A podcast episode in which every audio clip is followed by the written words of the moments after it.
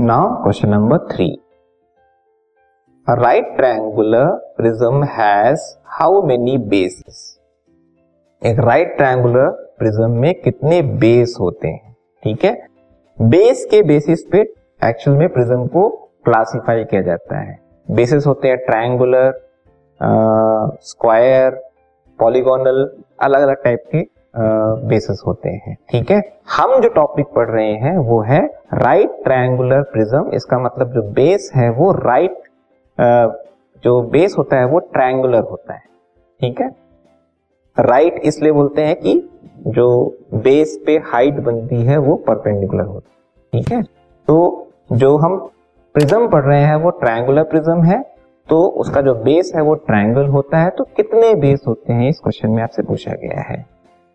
तो अगर आपको इमेज ध्यान हो तो आप पाएँगे आंसर इसका है टू ट्रायंगुलर बेसिस ठीक है? दो ट्रायंगुलर बेस होते हैं एक राइट ट्रायंगुलर प्रिज्म में।